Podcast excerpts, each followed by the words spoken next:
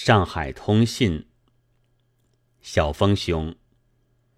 别后之次日，我便上车，当晚到天津。途中什么事也没有，不过刚出天津车站，却有一个穿制服的，大概是税吏之流吧，突然将我的提篮拉住，问道：“什么？”我刚答说零用食物时，他已经将篮摇了两摇，扬长而去了。幸而我的篮里并无人参汤、榨菜汤或玻璃器皿，所以毫无损失，请勿念。从天津向浦口，我坐的是特别快车，所以并不潇洒，但挤是挤的。我从七年前护送家眷到北京以后。便没有坐过这车，现在似乎男女分坐了。建壁的仪式中本是一男三女的一家，这回却将男的逐出，另外请进一个女的去。将近浦口，又发生一点小风潮，因为那四口的一家给茶房的茶资太少了。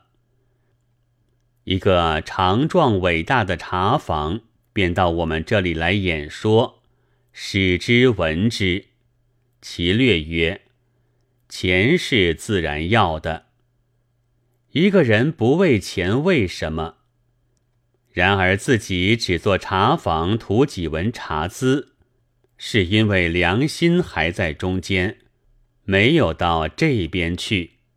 指腋下。自己也还能卖掉田地去买枪，召集了土匪做个头目，好好的一玩就可以升官发财了。然而良心还在这里，指胸骨，所以甘心做茶房赚点小钱，给儿女念念书，将来好好过活。但如果太给自己下不去了。什么不是人做的事，要做也会做出来。我们一堆共有六个人，谁也没有反驳他。听说后来是添了一块钱完事。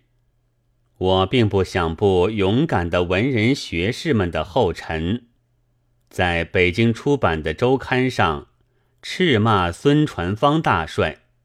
不过一到下关。记起这是投壶的礼义之邦的事来，总不免有些滑稽之感。在我的眼睛里，下官也还是七年前的下官，无非那时是大风雨，这回却是晴天，赶不上特别快车了，只好趁夜车，便在客寓里暂息。挑夫和茶房。还是照旧的老实，板鸭、叉烧、油鸡等类，也依然价廉物美。喝了二两高粱酒，也比北京的好。这当然只是我以为，但也并非毫无理由。就因为它有一点生的高粱气味，喝后合上眼。就如身在雨后的田野里一般。正在田野里的时候，茶坊来说，有人要我出去说话了。出去看时，是几个人和三四个兵背着枪，究竟几个，我没有细数，总之是一大群。其中的一个说要看我的行李，问他先看哪一个呢？他指定了一个麻布套的皮箱，给他解了绳，开了锁，揭开盖，他才蹲下去在衣服中间摸索，摸索了一会儿，似乎便灰心了，站起来将手一摆，一群兵便都向后转。往外走出去了。那指挥的临走时，还对我点点头，非常客气。我和现任的有枪阶级接洽，民国以来这是第一回。我觉得他们倒并不坏。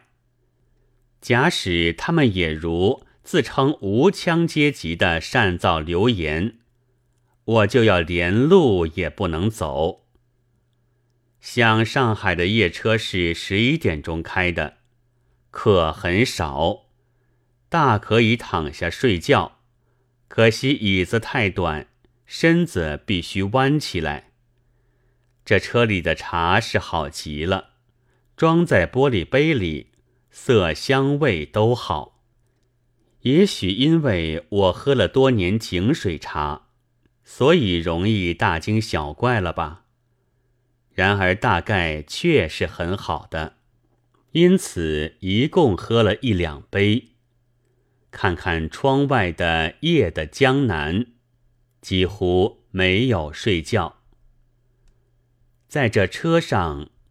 才遇见满口英语的学生，才听到无线电、海底电这类话，也在这车上才看见弱不生衣的少爷，绸衫尖头鞋，口嗑南瓜子，手里是一张消闲录之类的小报，而且永远看不完。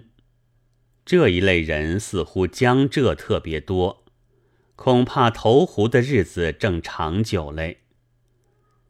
现在是住在上海的客寓里了，急于想走，走了几天，走得高兴起来了，很想总是走来走去。